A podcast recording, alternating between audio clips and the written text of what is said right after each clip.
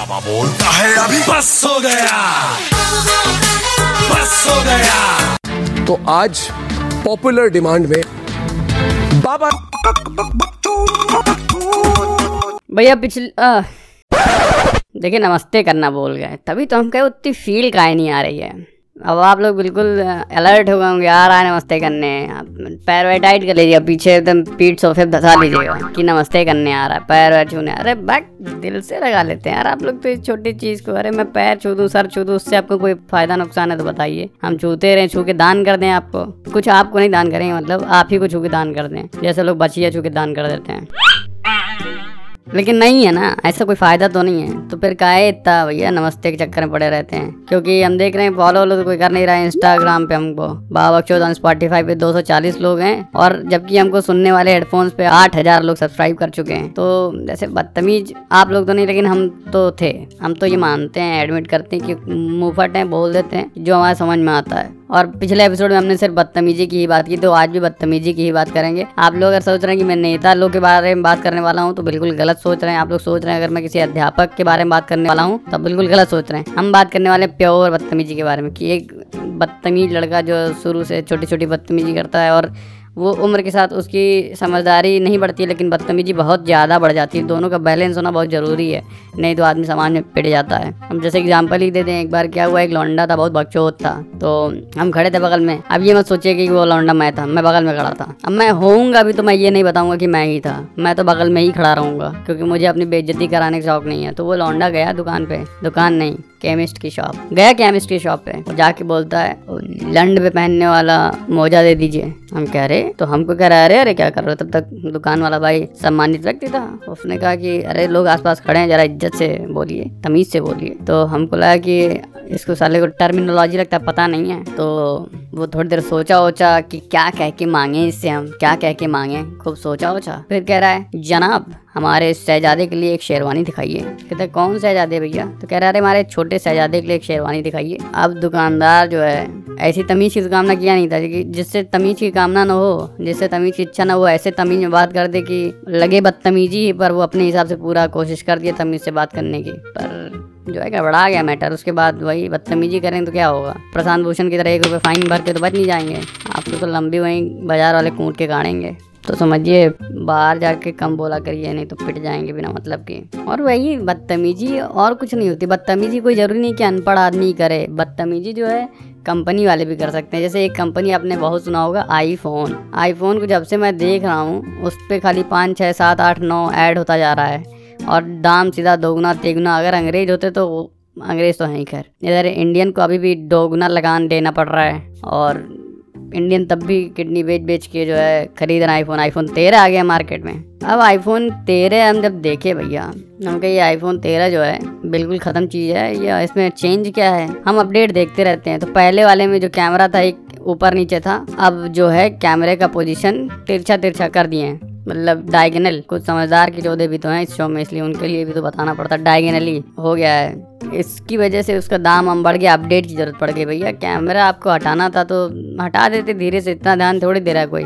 लेकिन नहीं, उसके लिए उन्होंने पूरा आईफोन तेरह निकाल दिया। खाली कैमरा तिरछा किया और नया वो बन गया। सोचिए क्या क्रिएटिव आदमी लोग हैं लोग। और खरीदने वाला कितना दिमागदार आदमी होगा, हम तो यही सोच रहे हैं। वो सोचे क्या इनोवेशन है, ये तो इधर से इधर आ गया। अब तो लेकिन कई लोग इसमें प्रेशर में आ जाते हैं कि अरे भाई, अब बारह वाला लोग कहेंगे पुराना, ये तो कम पैसा दे के खरीदे हैं। अब तो हमको तेरह ज़रूर शो ऑफ़ करना पड़ेगा। जो बारह लेके टहलता है उससे लोग तेरह की उम्मीद करते भाई, नया वाला नहीं ले गया अपने भले गाड़ चाली मादर चौथ, नोकिया छब्बीस, बीस आज तक चला रहे हो, लेकिन दूसरे से पूछ लेंगे, नया वाला सेट कब ले रहे हैं भैया? तो ये सब ये सब भी बदतमीजी में ही आता है, खैर।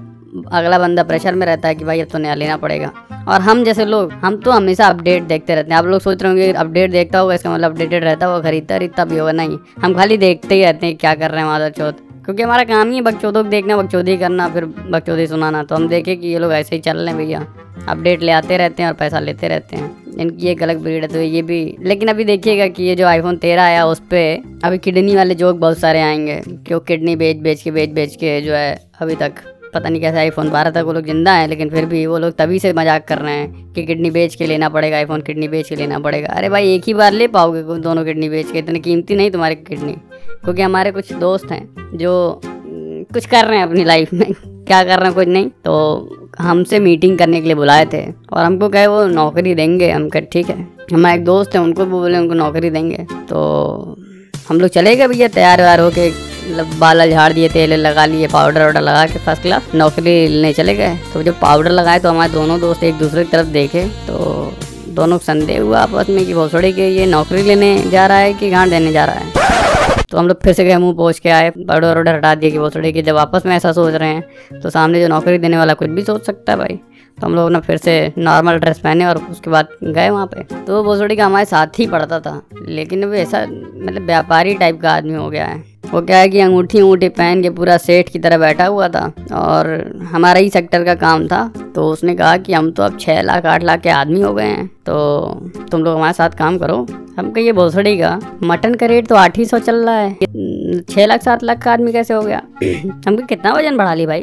कह रहा है अरे, मेरे कहने का मतलब छः लाख, सात लाख रुपए महीना कमाते हैं। हमको कैसे कमाते हो? अपना मीट काट के बेचते हो क्या? भोसड़ी के क्या इसीलिए मादर जो तुम बेरोजगार हो, कोई नौकरी देने के लिए बुलाया है और अगर बता रहा है कि हम छः लाख, सात लाख के आदमी तो इसका मतलब ये नहीं कि वो भोसड़ी का बेचेगा, तभी उसकी वैल्यू निकलेगी। ऐसे भी उसकी वैल्यू निकल सकती है। जितना कमाता वही उसकी वैल्यू होती है। हम क्या अच्छा। हमें लगा कि भोसड़ी किडनी उडनी का दाम आँख आँख का दाम जोड़ के तब बता रहे हो, सात लाख के आदमी हो। हम तो सोचे मीट का ज़्यादा बढ़ा दिए तो उसको कम कराया जाए। तो फिर वो साला गुस्सा आ गया। कहा नौकरी नहीं देंगे। हम तो क्या तब क्या दोगे बे?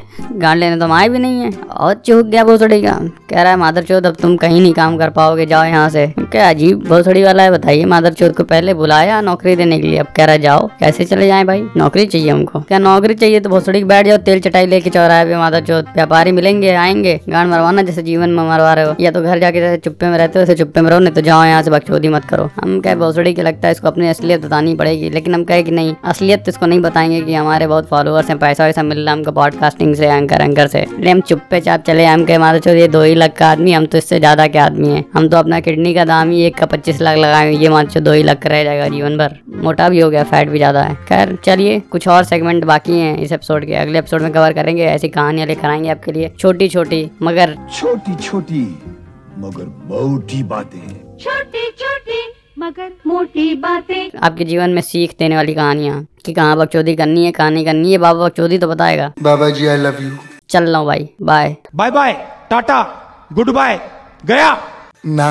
बाबा पी के आउट दैट इज़ बाबा जी। बाबा बोलता है अभी बस हो गया। वे चुप